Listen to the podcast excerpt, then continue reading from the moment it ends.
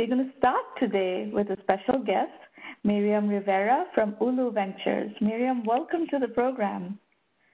Thank you, Sramana. It's a pleasure to be here this morning. So, Miriam, uh, in order to introduce you to our audience, I think the first place we would like to start is to uh, explain about Ulu Ventures and your background. Tell us about your investing focus. How big is the fund? What kind of investments do you like to make? Let's just get to know one another.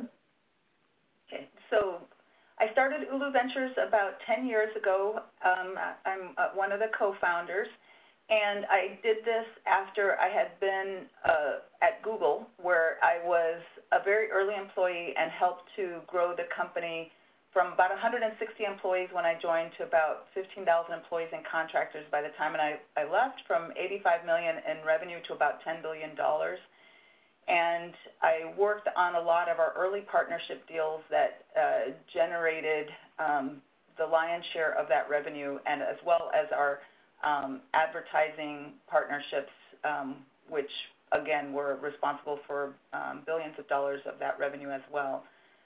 I started Ulu Ventures in part because I wanted to, um, you know, I, I share a lot of your mission in terms of wanting to democratize access to venture capital here in the U.S. And uh, in our country, we have uh, so much talent that's coming from so many different parts of the world, um, and oftentimes uh, they're not getting access to venture capital. Um, in particular, women only get about 2% of the venture capital dollars, even though women have exceeded men in terms of educational attainment in this country um, and they're certainly underrepresented relative to their um, participation in the tech sector. The same is true for um, underrepresented minorities in this country and often even immigrants who are probably overrepresented in the tech sector um, as a percentage of the population. Um, and so at Ulu, um, we use a very quantitative process to help make our decisions around investments and the uh, basic idea is that we're going to treat all comers um, kind of the same. Uh, and what typically happens is often that the criteria tend to change depending on who's the person uh, being addressed as an entrepreneur. And we want to try to avoid um, having cognitive bias in our process so that we really can access talent um, from wherever it comes. And uh, as a result, we have uh, really a much more diverse set of entrepreneurs um, in Silicon Valley than um, what our industry has. And you know, we probably have about a third of our entrepreneurs are women, for example, which is more representative of their participation in the tech sector. Um, the same kinds of numbers, uh, you know, relative proportions are coming out uh, for groups like underrepresented minorities who might, you know, make up about 10% of the sector, and that's what we're seeing. So uh, we don't have a an explicit uh, quota or um, number that we're trying to reach, but we do um, actually tend to uh, get a diverse base that is representative of what we're seeing in the tech sector here um, by applying a more quantitative um, and objective process that's called decision analysis. So Ulu Ventures is a seed stage firm. We focus on uh, early stage investments. We're often the first dollars into uh, companies when people have one to six founders is not an unusual um, uh, number, and we have about you know about employees, and there's usually about two of them on average. Um, we typically invest about five hundred thousand dollars in the companies, and our uh, fund two is a sixty-six million dollar fund, and we're about half invested um, at this point. Well, uh, what you said about diversity obviously is music to our ears because that's very much our community, and uh, we we're very happy to see that that's what you're doing, and and uh, that people are paying attention to this issue a lot more right now, and and and that's progress for sure.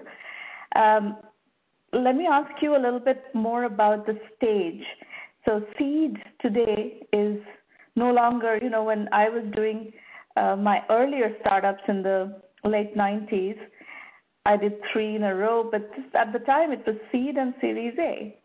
But now it's, you know, friends and family, pre-seed, seed, post-seed, pre-series A, small series A, traditional series A. The spectrum has uh, segmented. Where do you see yourself in that continuum?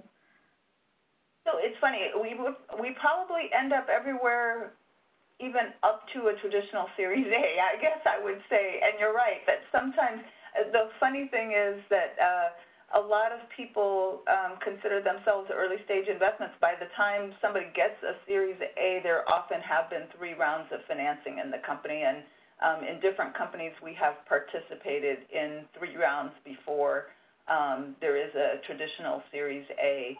Uh, I guess our our focus would typically it typically depends on the companies that we see and the opportunities that are in front of us, but a lot of people are uh, raising capital at each of those stages, as you say, um, from fans, friends and family rounds.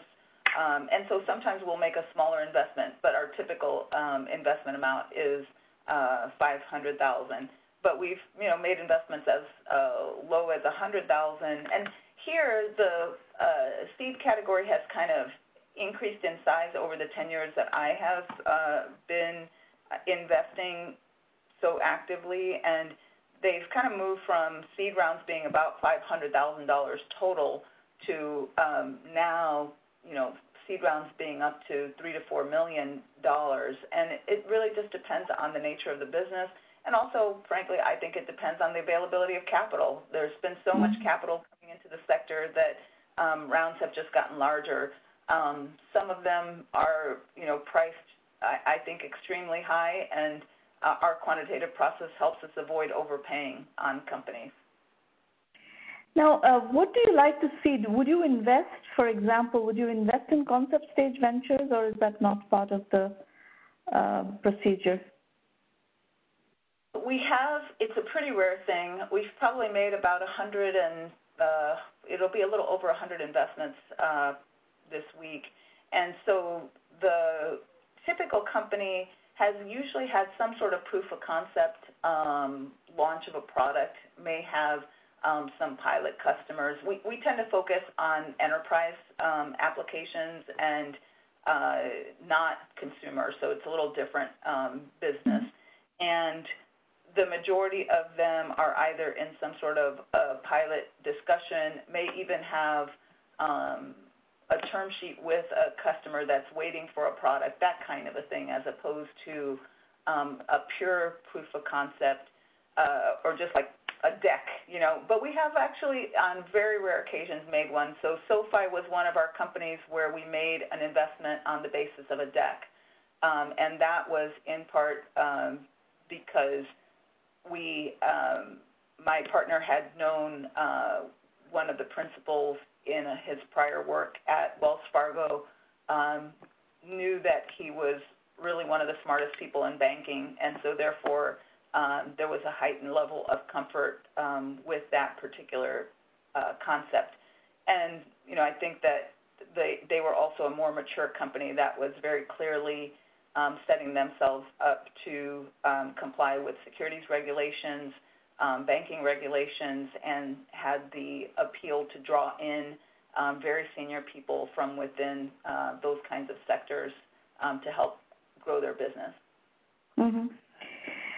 So, uh, what about geography? Do you invest only in Silicon Valley, or are you investing outside as well? Um, I would say it's probably 95% of our investing is in Silicon Valley. We have some investments in other parts of the United States and some in other places in the world. Um, I would say that our most successful investing has been um, in the Silicon Valley area, and that you know it's, it's interesting. But if you look at uh, venture capital as a whole, um, most of the investments made by venture capitalists happen to be within um, 100 miles of the home office, let's say.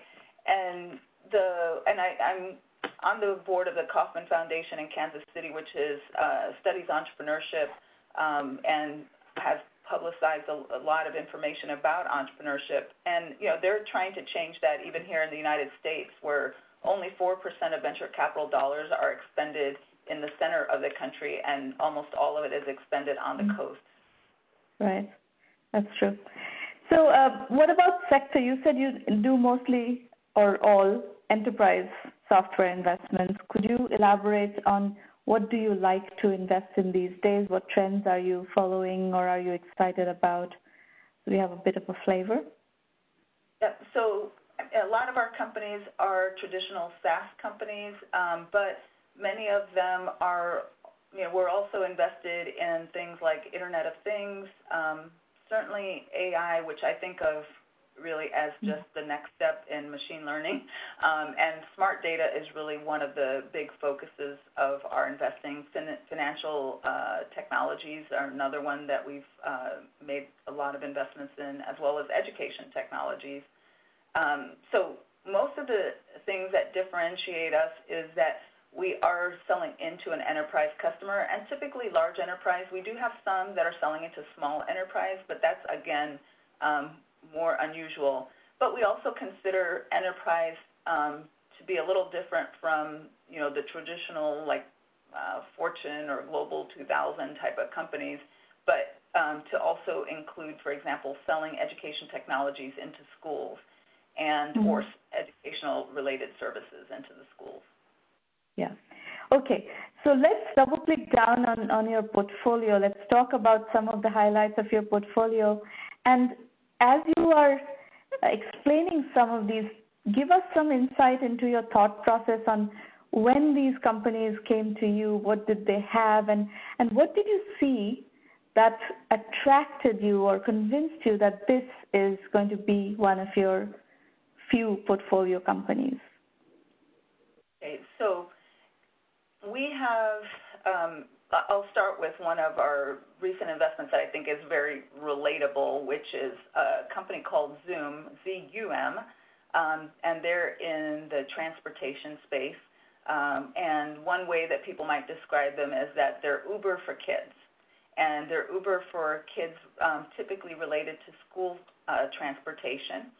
And one of the things, when they initially started, they were going down kind of a, testing path um, the it's actually a founding family. Um, there's a sister and two brothers, um, all uh, immigrants from India who came uh, to the U.S. Uh, two of them were in a Stanford Master's in Management program here in Silicon Valley. Um, after they had been uh, working, uh, the brother, one of the brothers in uh, technology in the eastern part of the United States, the other brother had been working for the India military um, managing logistics, and then um, the sister had been working t- in tech here in Silicon Valley. And so they came uh, to this idea of a company just based in part on life experience and the difficulty that um, two parent working households have in managing transportation to and from school, um, sports after school, um, pickups um, sometimes from sports in different cities. Um, and the interesting thing was that there was a um, there was a another company that had already been in the market that was um, had raised substantial capital. They had um, maybe raised over $10 million in capital at the time. And so they were kind of coming from behind, if you will.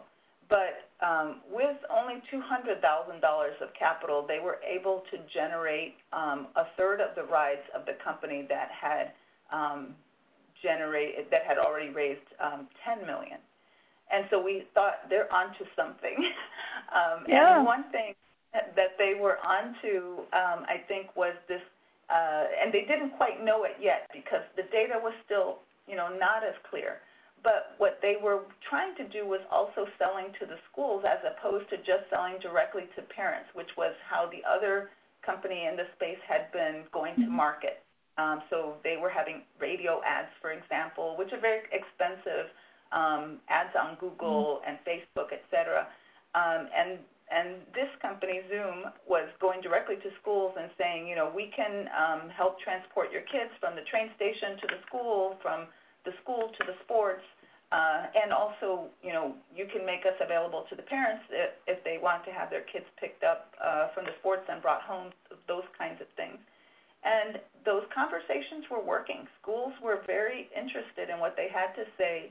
And it turned out that this was a, a very cost effective way of reaching more consumers more quickly because obviously each school is essentially a viral mm-hmm. network. And so, um, one, we thought that the and also the focus wasn't on price competition. The the other company that had been in the space was using um, Uber and Lyft drivers uh, to come and pick up students. But what would happen sometimes is that uh, there was surge pricing, which increased the money that a driver could make doing a different pickup than picking up a child. And so literally they were leaving children behind, which, as any mother would know, is completely unacceptable. And um, you know, the other company was run by men, and this one was run by a mom. Um, and so I think she really related to the issues. Um, she really related to the customer's needs. She understood the importance of safety and reliability and understood that for the parents, um, reliability was more important than the price.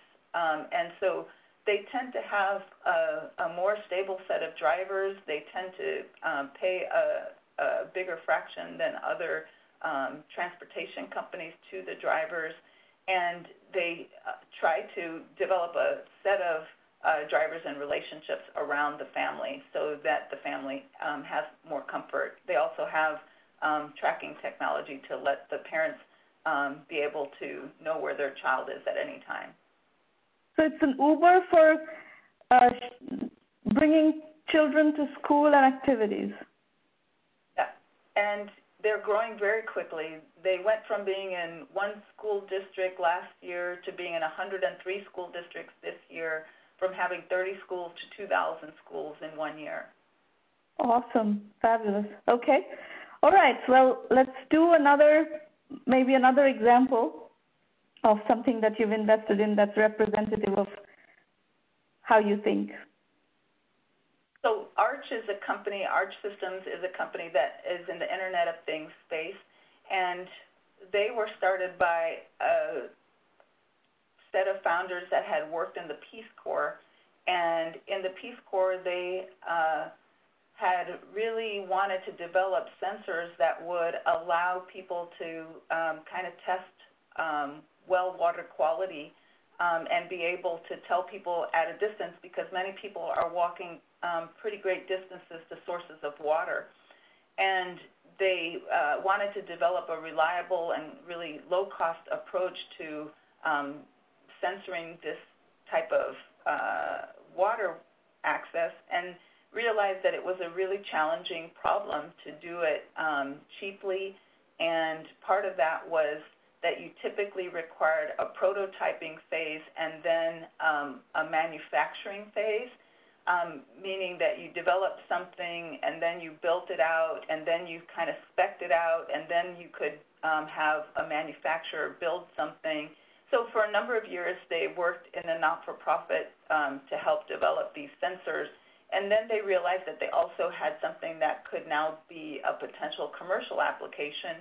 So they founded a company to um, to uh, take these kinds of sensors um, and their process and be able to help any company um, build Internet of Things devices.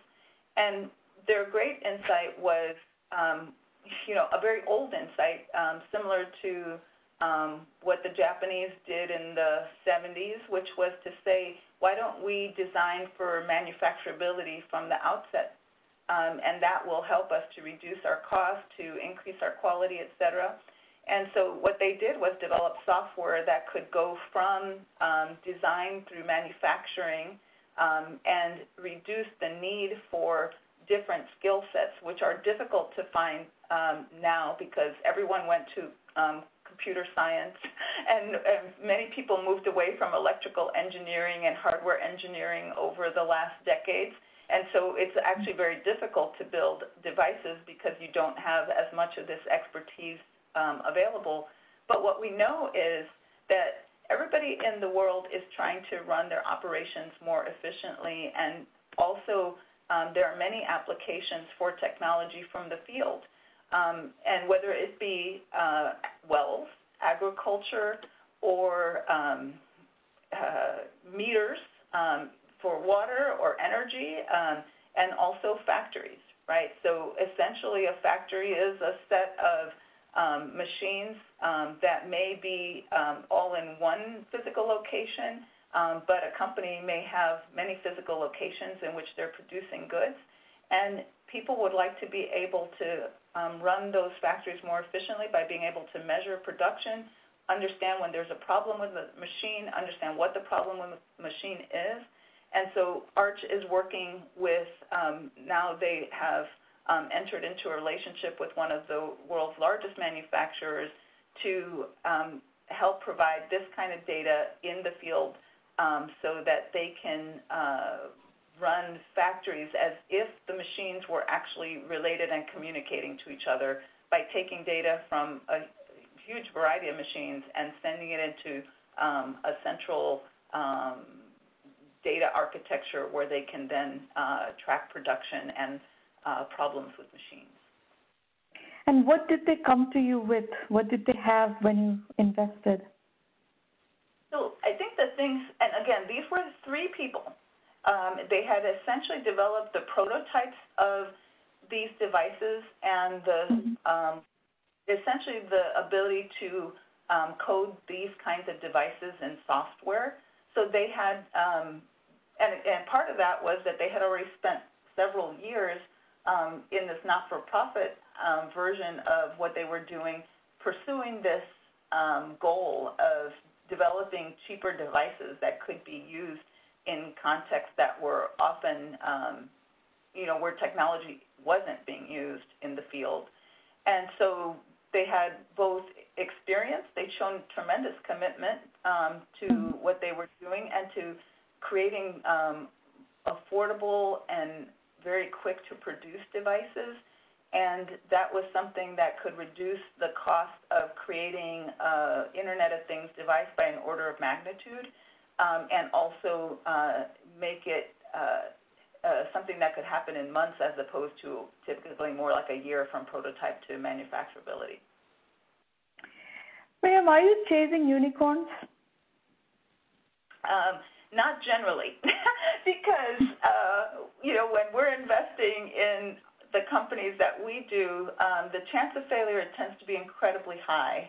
Um, probably, you know, our expectation is that about uh, two thirds of our companies may really amount to um, nothing. Um, we've actually been luckier than that in the in the real practice of our business. So in Fund One, uh, where we had made 64 investments, um, we have only had um, on the order of 15 to 20 percent of those companies go out of business, which in 10 years is not bad, um, given mm-hmm. the level of uh, risk involved in early stage startups. But the reality is is that most of those businesses will probably not be high returning businesses financially um, and that's true of the industry as a whole. Venture capital in the United States, um, there are about 4,000 investments made each year, but only about 2.5% of the dollars invested are returning most of the profit in the entire industry. And even for the top VC firms, uh, about 4.5% of their investments uh, generate about uh, 60% of their profit. So um, we're in a highly risky business, but what I would say is that it's a business that is hits driven.